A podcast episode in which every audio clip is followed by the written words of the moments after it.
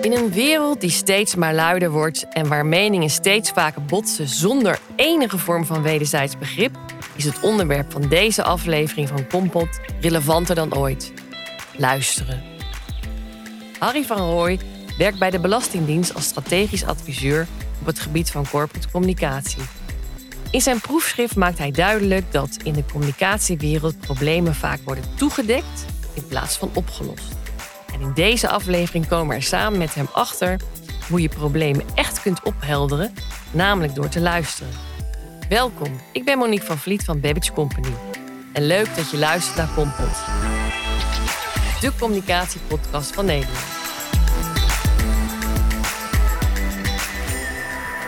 Hey Harry, leuk dat je er bent.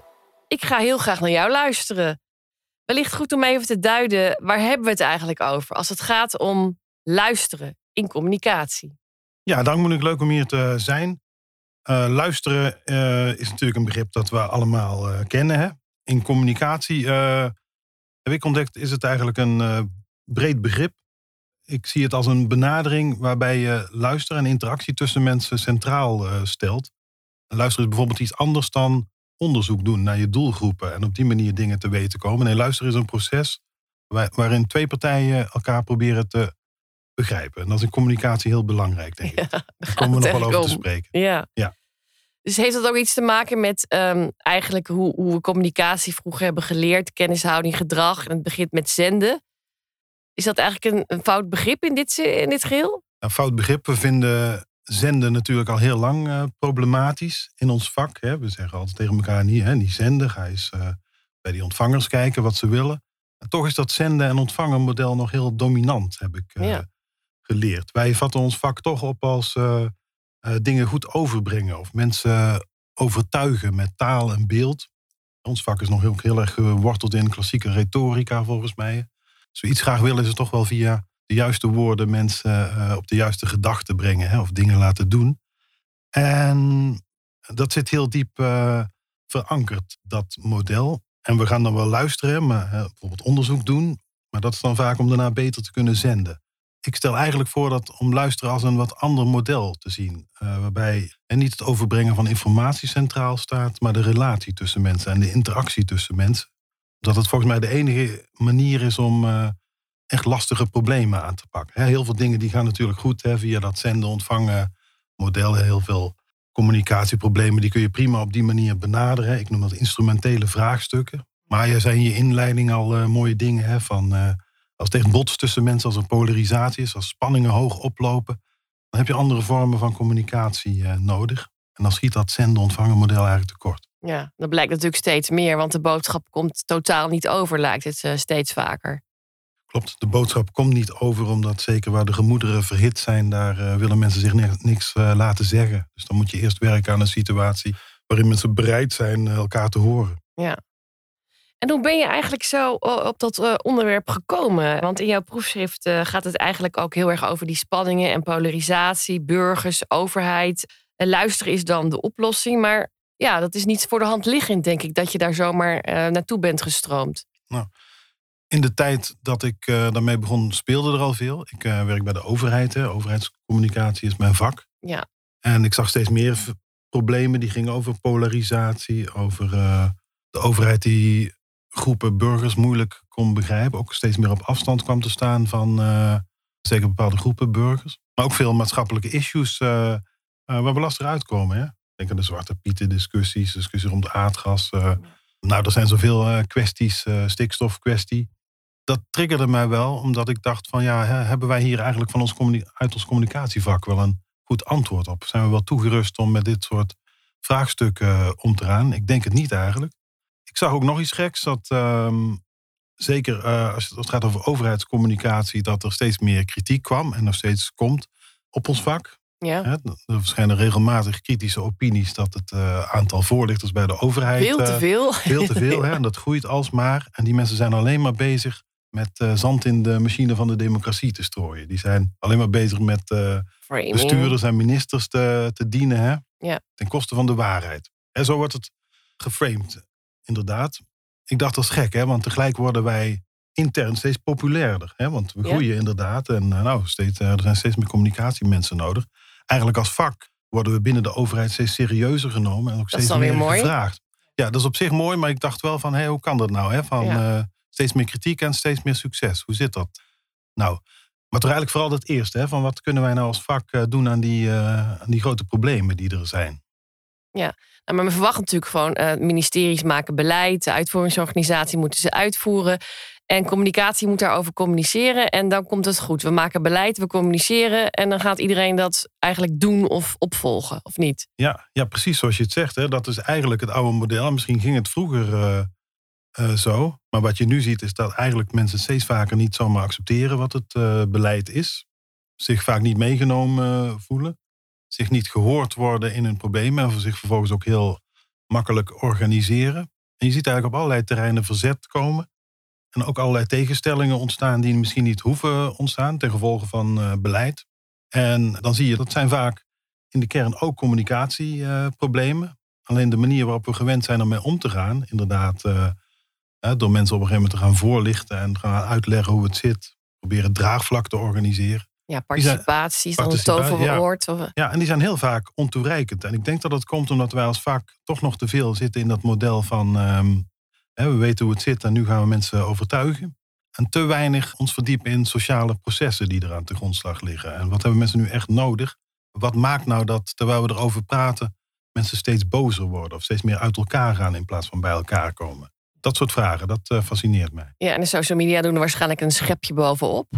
Ja, social media doen dat zeker. Social media hebben ook heel erg dat natuurlijke model van communiceren. Kijk, eigenlijk als we gaan communiceren, uh, iedereen, hè, uh, op het moment dat je gaat communiceren, wil je het liefst gewoon mensen overtuigen en zeggen wat jij vindt. Hè. Je wilt, uh, ja, hè, daar, zijn we mee opgevoed. Je wilt gewoon je verhaal kwijt. Als sociale media ergens voor geschikt zijn, is gewoon je, ja, je, je mening roepen. ja. En kijken of je medestanders kunt vinden. Dat is helemaal mooi. Hè, waarmee je dan kunt bonden. Ja, dat is allemaal heerlijk en, en dat versterkt elkaar enorm. Wat veel moeilijker is, is om uh, met mensen die anders denken of anders uh, in elkaar zitten, om daar een brug naar uh, te slaan. En op social media kun je dat ook heel goed vermijden. Dat is juist lekker om je daar tegen af te zetten. De sociale media zijn wel heel geschikt voor natuurlijke neigingen die we hebben in communicatie. Ja, en, heel... en, en, dus versterken ze ook allerlei processen. Maar misschien kun je nog heel kort duiden, wat, wat, uh, wat heb je in je proefschrift onderzocht en wat, wat, zijn, ja, wat zijn je bevindingen? Ja, ik um, ben op een gegeven moment spanningen in overheidsorganisaties gaan onderzoeken. En de manier waarop die in dagelijkse communicatie tussen mensen tot stand komen. En met dagelijkse communicatie moet je denken aan. Uh, ja, ik heb gewoon veel taal onderzocht. Eigenlijk alles wat er aan taal rondgaat in een organisatie. Documenten, intranetdiscussies, blogs en hoe daarop wordt gereageerd vergaderverslagen. Uh, hoe mensen continu taal produceren. En daaruit wilde ik leren hoe mensen met spanningen omgaan in zo'n organisatie. De rol die communicatie daarbij speelt. En later ook de rol die de communicatieafdeling uh, daarbij mhm. speelt. Van, uh, hè, als er nou problemen zijn in een organisatie of tussen de organisatie en de omgeving, wat, wat doet zo'n afdeling communicatie dan? Nou, wat zijn mijn bevindingen? Nou, hè, grofweg dat overheidsorganisaties geneigd zijn om problemen, spanningen via taal op te lossen door ze een beetje glad te strijken. Dat wil zeggen, uh, het is heel belangrijk om het met elkaar eens te zijn. Hè. In zo'n overheidsorganisatie zijn altijd heel veel spanningen. Hè. Uh, mensen zijn niet met elkaar eens, mensen hebben verschillende belangen, mensen hebben verschillende opvattingen. En toch moet je met elkaar uh, tot één standpunt komen hè, en, tot, en tot één beleid. Dus heel veel in zo'n organisatie is erop gericht om ja, overeenstemming te bereiken. En die is er lang niet altijd. Dus die moet vaak op een talige manier gevonden worden. Is, dat heel, is het eigenlijk dan een constructie? Of? Het zijn constructies. Het is uh, een manier om uh, overeenstemming te construeren. Bijvoorbeeld via nota's, hè, waarin je dingen zo uh, omschrijft dat iedereen zich erin kan vinden. Dan heb je vaak vage taal nodig, taal die ambigu is, taal die meer zinnig is. Daar, daar, daar, heb ik allemaal voorbeelden van geanalyseerd.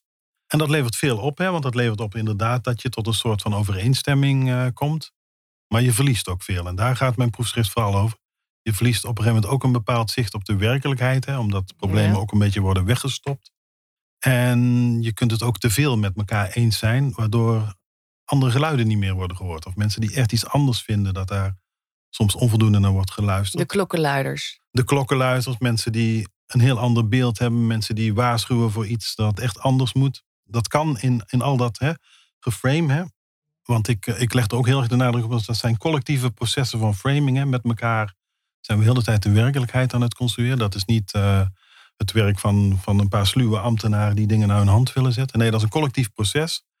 Waar op een gegeven moment de tegenspraak te veel uit uh, verdwijnt. En dat is ook een van mijn conclusies. Dat ik daartegen waarschuw. Je hebt echt andere geluiden nodig. Je moet echt soms naar andere mensen luisteren. Dus je moet je tegenspraak organiseren. Tegenspraak organiseren. Verwarring toelaten ook. Hè, want hè, soms is de werkelijkheid gewoon, gewoon lastig en, en, en, rommelig. En, uh, hè, dan willen we te snel vereenvoudigen. Uh, laat dat gewoon toe. En laat ook andere geluiden binnenkomen. Nou, dat klinkt heel goed. Uh, misschien goed om dat aan de hand van een stelling nog verder te verduidelijken. Ja. De stikstofcrisis is ontstaan door een gebrek aan luisteren. Nou, feitelijk moet je daar natuurlijk mee oneens zijn, hè, want stikstof uh, is er gewoon. Hè, dat is niet in de lucht gekomen door een gebrek uh, aan luisteren. Maar je kunt wel. de crisis. Zeggen, de stikstofcrisis, inderdaad. En de stikstofcrisis, daar bedoel ik toch mee dat er uh, ja, zoveel maatschappelijk gedoe is ontstaan. Hè, met name tussen de overheid en de boeren en de organisaties rond de boeren. Nou, we hebben dat allemaal gezien. En dan kun je afvragen, was dat nou noodzakelijk? Hè? Van de regering neemt maatregelen en die zijn teleurstellend en vervelend voor bepaalde groepen en die komen in verzet. Je kunt ook zeggen, ja, dat is een natuurlijk uh, proces in een democratie. Maar je zag toch wel dat dat op een ongelukkige manier is gegaan. Het kabinet kwam uh, eigenlijk heel plomp uh, met die plannen in het regeerakkoord. Daar verschenen stikstofkaarten die mensen niet eerst hadden gezien en die zeer werden aangevochten. Toen werd het heel visueel natuurlijk. Het is heel visueel, heel concreet. En met name hè, die boeren die gingen protesteren, die vechten natuurlijk voor hun belangen. Maar die voelden zich ook totaal niet uh, meegenomen en niet, niet serieus genomen. Ja, en dat had natuurlijk ook een geschiedenis. Dat dat voor een deel een communicatieve kwestie is, dat zag je daarna ook toen uh, Remkes als bemiddelaar werd uh, aangesteld. Wondermannetje. En, ja, Hoe heet het? Oliemannetje. Het oliemannetje. ja. En die ging dat allemaal wel doen. Die ging met mensen praten. Die ging mensen met elkaar laten praten. Die kreeg later ook terug van ja, voor het eerst hè, werden wij gehoord en werden we serieus genomen. En die kwam uiteindelijk met een soort voorstel dat eigenlijk niks afweek van het kabinetbeleid. Nee. Maar op dat moment kon eigenlijk iedereen uh, er op een bepaalde manier mee leven. En had, uh, had iedereen ook complimenten voor het proces. Hè? Die, boer, die boeren ook, andere partijen. Van ja, we hebben gewoon goed gepraat, we zijn meegenomen. We hebben kunnen zeggen wat we vinden. Hè? Op een bepaalde manier ook wel begrip voor andere partijen. Um, dus dat is eigenlijk een schoolvoorbeeld van hoe je het wel kunt ja. uh, doen. Mooi overheidsorganisaties weten vaak niet welke problemen er echt bij burgers spelen. Ja. ja, daar moet je genuanceerd naar kijken. Want ik werk al heel lang bij de overheid en ik eh, zie alleen maar mensen die eigenlijk heel goed weten wat er speelt. En die ook aandacht hebben voor wat er bij burgers die er ook echt bij betrokken zijn. Uh, we doen volop onderzoek de hele tijd. Ook wij als Belastingdienst uh, bijvoorbeeld. Doelgroepenonderzoek. We weten heel veel. En toch als systeem kan er een soort van vervreemding ontstaan. Dat laten die uh, nou, recente affaires ook zien hè, rond uh, aardgas, toeslagen. Dat de mensen die zijn misschien wel aangesloten op hun omgeving. Maar het systeem kan daar toch los van uh, komen Heel te staan. Ver los, hoe, hoe gek dat ook is. Organisaties kunnen toch op een gegeven moment niet ontvankelijk als systeem niet ont, of als keten niet ontvankelijk zijn voor problemen die er echt zijn. Dat is iets waar denk ik nu wel veel aandacht voor is. En dat is ook heel belangrijk om daar uh, goed naar te blijven kijken. Ja, volgens mij heb je daar een, iets heel moois voor bedacht in je mhm. proefschrift. Dat zijn de drie O's. Kun je daar iets over zeggen? De drie O's. Ja, dat is eigenlijk uh, een manier om luisteren te benaderen. Want ik uh, zeg tegenwoordig vaak van nou, maak voor complexe vraagstukken nou geen communicatieplan, maar liever een luisterplan. En een luisterplan maak je door gewoon heel goed te letten op drie factoren. Het eerste is ontmoeten. Dat is de vraag van uh, hoe ontmoet je de mensen die, uh, voor wie het is? Super, Echte mensen. super belangrijk. En voor heel veel organisaties, hè, van nou, ik, mijn perspectief overheidsorganisaties, maar misschien herkennen luisteraars het ook bij een eigen organisatie. Dingen worden pas levend als je mensen echt ontmoet. En dan niet via een onderzoek dat je door een onderzoeksbureau laat uitvoeren, maar de hele tijd in heel je organisatie.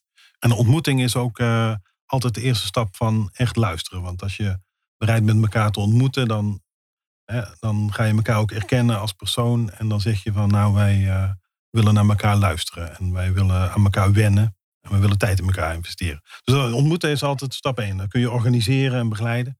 De stap die daarop volgt, op die basis van ontmoeten, is de tweede O, dat is onderzoeken.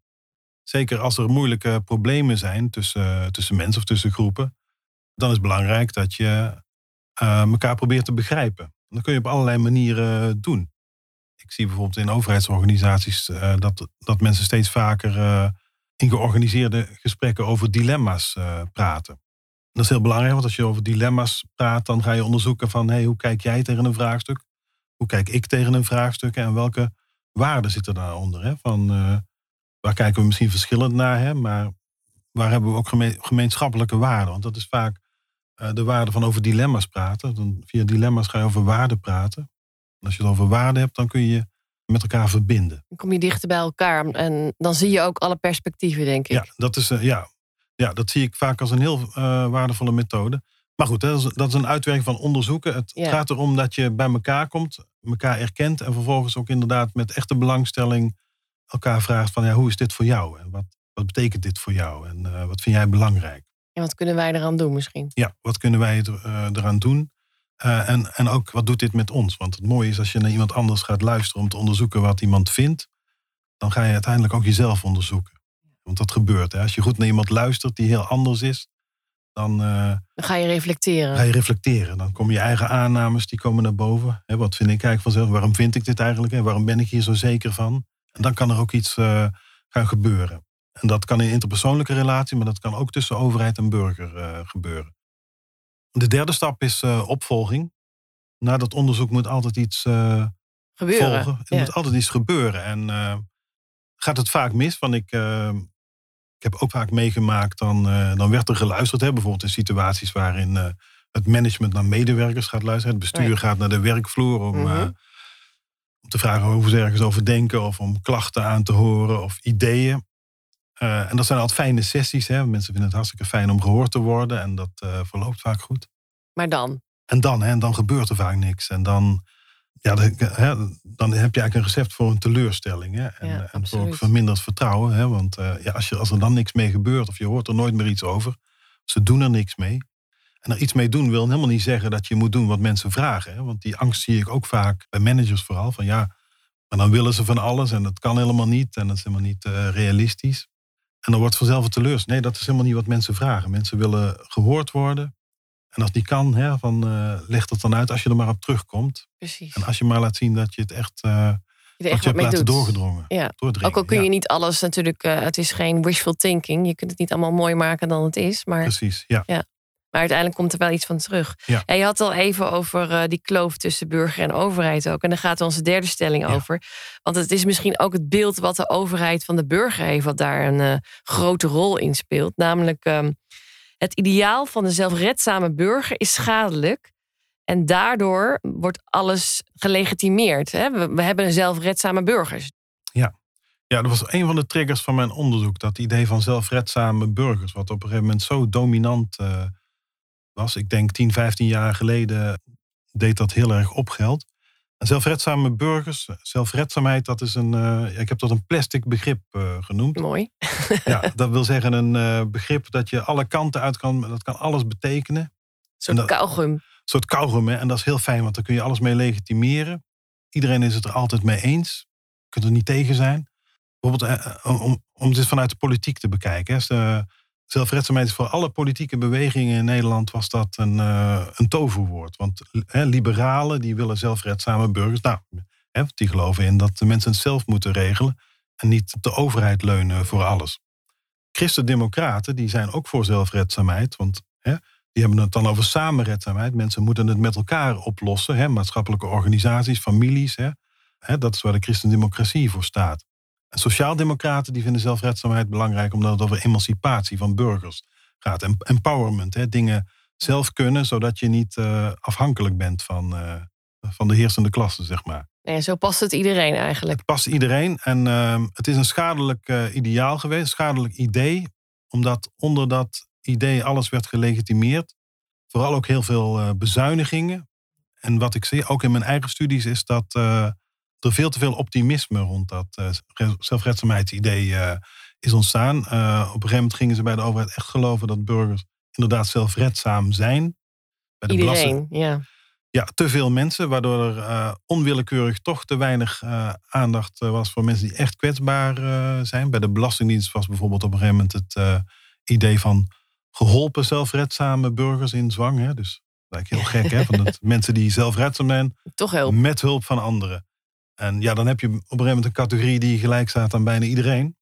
En een te optimistisch idee, te weinig ook voor kwetsbaarheid van uh, burgers. Hè, waardoor daarna ook ideeën van als doenvermogen opkwamen. Maar ja, wat er ook veel verwaarlozing in is. In die tijd zijn veel balies gesloten. Ja, uh, de digitalisering, digitalisering nam het over. Ja. Ja, ja, het ging heel erg gepaard met geloof in digitalisering. En ook het geloof dat mensen dat, uh, Allemaal dat konden. konden hè. En dat is gewoon een zware overschatting uh, geweest. En ik denk dat we nu pas weer terug beginnen komen bij het besef... ja, heel veel mensen, daar werkt het zo. Het heeft nooit zo gewerkt. Nee. En nu kunnen die zich ook niet redden met die normale kanalen... die de overheid beschikbaar stelt. Nee, en dus de balies moeten terug, het menselijk contact moet terug. Dat is nu een toverwoord geworden in plaats van ja, uh, die dat zie je weer heel erg terugkomen. Ja. En, uh, ja, maar ja, alles wat we hebben afgebroken, dat is natuurlijk niet zomaar weer uh, opgebouwd. Nee, lijkt me niet. En alles is ook verankerd in allerlei systemen die toch doelmatigheid centraal hebben staan. Ja. En maatwerk is hartstikke lastig voor de overheid. Terwijl maatwerk vaak ja, de enige oplossing is voor groepen mensen. En uiteindelijk ook de minst dure oplossing. Want ja, als je dingen doorrekent, de problemen die mensen hebben met schulden ja. en problemen, uiteindelijk is dat veel duurder dan mensen gewoon goed helpen. Ja, dat, dat, dat stemt dan weer niet optimistisch. Hopelijk gaan we nu een andere weg in. Maar voordat we naar onze laatste stelling gaan, is het eerst tijd voor crisis in communicatie. dat is even niet zo handig. Oh nee. Oh, dat had ik beter niet kunnen doen. sorry baas. Crisis in communicatie. Ja, Harry, in elke aflevering vragen we uh, ook even naar een persoonlijke crisis. Uh, misschien uh, ook in dit verband met luisteren. Ik weet niet dat jou ook eens is gebeurd. Maar kun jij je misschien een momentje herinneren van... oeps, dat was niet helemaal handig, buikpijn. Wat is jouw crisis in communicatie? Ik moest er even over nadenken. Maar toen moest ik denken aan mijn, aan mijn rol in de Zwarte Pieten discussie. Oh. Ik was al, al vroeg actief in de Zwarte Pieten discussie. Maar eigenlijk vooral in de, in de rol van vakprofessional en uh, vanuit een wetenschappelijke interesse. Ik zag die discussies opkomen en ik dacht van ja, hoe kun je nou mensen helpen? Hè? Hoe kunnen we de samenleving nou helpen om dat gewoon goed op te lossen zonder dat het uit de hand loopt en ruzie en slechte sfeer en een hele hoop ellende. Dus ik begon daarover te schrijven en na te denken. Hè? Vanuit, vanuit dat idee hè, van polarisatie tegengaan. Maar tegelijkertijd had ik toch ook wel veel sympathie en affiniteit met mensen die Zwarte Piet een racistisch fenomeen vonden. Of sympathie, hè? Dat, vond, dat vond ik zelf ook. Ja, dat ging dus, bij je uh, eigen waarde meer aan. Ja, dus ik ging er zelf toch ook wel erg in mee in, in dat debat voeren. Hè? In plaats van te luisteren. te luisteren, ja. ik, ik werd daarin meegezogen. Daardoor merkte ik ook wel hoe fel dat is en hoe, hoe heftig die emoties zijn. Want ik kreeg al snel allerlei scheldmails en scheldreacties binnen. Hè. Dat is ook even wennen als je ja. een mail krijgt waarin je voor alles uitgemaakt wordt. Maar misschien wel goed om één keer uh, te ervaren. Dus ik weet niet of dit nou een echte uitglijder is. Maar ik, ik, ik ging wel in plaats van te luisteren en te reflecteren, ging ik, ging ik er vol uh, in. Totdat inderdaad op een gegeven moment de zoveelste scheldmail kwam en mijn vrouw tegen mij zei van... nou heb je je punt toch wel eens gemaakt. Van zou je niet eens een keer je over iets anders gaan buigen? toen ben ik er mee opgehouden inderdaad. Oké. Okay. Ja. Dus de Zwarte Pieten die kwamen echt iets te dichtbij wat dat betreft. Ja, dat, ja precies. Ja. ja. dan is het uh, tijd voor onze laatste stelling, uh, Harry. En die gaan we even terug naar onze communicatieprofessionals. Jij noemde het net even. Maar uh, communicatieprofessionals worden in dit hele debat rond luisteren te vaak ingezet voor framing. Ja, ik denk dat het zo is. Framing in de, in de zin die, die we kennen ik heb het ook gevraagd aan communicatieprofessionals. Van wat, wat doen jullie nou de hele dag bij de overheid? Hè? Waar worden jullie voor gevraagd? En heel vaak staat het in het licht bij van uh, waar we het net over hadden. Dat een beetje gladstrijken van de problemen van de overheid. Het beleid is niet helemaal duidelijk. Er zijn spanningen tussen uh, interne partijen. Het is gewoon niet helemaal goed uitgekristalliseerd. Kunnen jullie er een verhaal van maken dat het toch nog wat lijkt? Hè? Zo zegt iemand het in mijn onderzoek uh, op een gegeven moment letterlijk. Mm -hmm. En als je dingen met taal wilt oplossen, dan is het natuurlijk heel fijn dat je professionals in je organisatie hebt die daar handig mee zijn en die dat Goed goed kunnen. eh, die er iets van maken. En ik trof dat heel vaak aan. En ik, en ik zag ook de dilemma's bij de collega-professionals. Die zeiden, ja, wij willen dat eigenlijk niet doen. Wij vinden, we vinden openheid belangrijk, maar we vinden het ook belangrijk dat we met elkaar problemen oplossen. In plaats van dat wij er proberen een mooi sausje over te gieten. Wat uiteindelijk toch nooit eh, overkomt. Dus eh, ze worstelden daarmee. Maar het is wel de realiteit. En ik zie het ook in mijn eigen omgeving toch vaak gebeuren. Eh, het moment dat iemand komt met de vraag van... kunnen jullie hier een verhaal van maken? Een corporate verhaal over dit en dit onderwerp? Een mooi verhaal waarschijnlijk. Een mooi verhaal. Dan is dat opvallend vaak op onderwerpen waar eh, juist geen goed verhaal is. Waar mensen ja. niet uitkomen, waar ze steeds problemen over hebben. En dan eigenlijk in plaats van daar goed over te gaan praten... en te zeggen van ja, hoe ontwikkelen we nou een verhaal... eh, waar we ons allemaal in kunnen vinden? Hoe, hoe praten we het goed uit? Wel eens de communicatieafdeling van eh, maken ze een mooie kernboodschap, een mooie story. Hè? Dus die stelling van hè, we zetten ons te veel in voor framing, dat klopt soms. Ja, heel erg bedankt alvast eh, voor deze inzichten. Heel erg leuk dat je er was. Eh, misschien nog heel goed om even te kijken. Wat kan jij onze luisteraars nou die willen beginnen met luisteren in hun organisatie meegeven? Ja, goeie. Ehm, je kunt altijd vragen stellen en doelen formuleren die gaan over eh, wat mensen echt nodig eh, hebben. Dus stel, stel even het moment uit dat je gaat nadenken over welke informatie gaan we mensen geven. En kijk echt van wat hebben ze nou in sociale termen nodig. Eh, Ik heb laatst bijvoorbeeld, toen sprak ik op het praktijkcongres interne communicatie over de Belastingdienst. En toen had ik het voorbeeld van de fraude-enquête die nu loopt. En de, het is belangrijk dat je daar intern in de organisatie ook aandacht aan besteedt.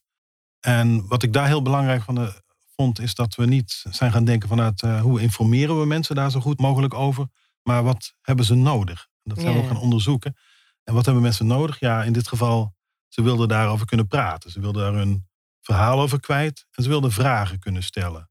Ja, dus dat die communicatie ik. ja. die was uiteindelijk niet gericht op, op heel veel informatieplaats. Ja, dat hebben we ook wel gedaan, een mooi dossier gemaakt. Maar veel meer op zorgen dat er informatielijnen waren waar mensen naartoe konden bellen. eh, waar ze ook hun, eh, hun hart konden luchten als dat nodig was. Er waren veel webinars waar mensen konden aansluiten, die al veel interactiever zijn. En er werd sterk ingezet op de rol van leidinggevende. Van voer, je, voer het gesprek hierover in je team. Dus dan zie je dat je maatregelen en dat. Hè, want mensen, mensen denken ook wel eens luisteren, ja, dat is altijd één op één. Hoe kun je dat doen als je doelgroep 30.000 is? Ja. op zo'n manier kun je toch wel echt een luisterbenadering eh, inzetten die, eh, die niet heel arbeidsintensief hoeft te zijn. Nou, dat eh, lijkt me een hele mooie. Een luisterplan maken in plaats van een communicatieplan. Ja. Dat is eh, wat we gaan doen eh, voorlopig. Ja, en met het einde van deze aflevering is helaas ook het einde van de eerste seizoen van Kompot eh, aangekomen.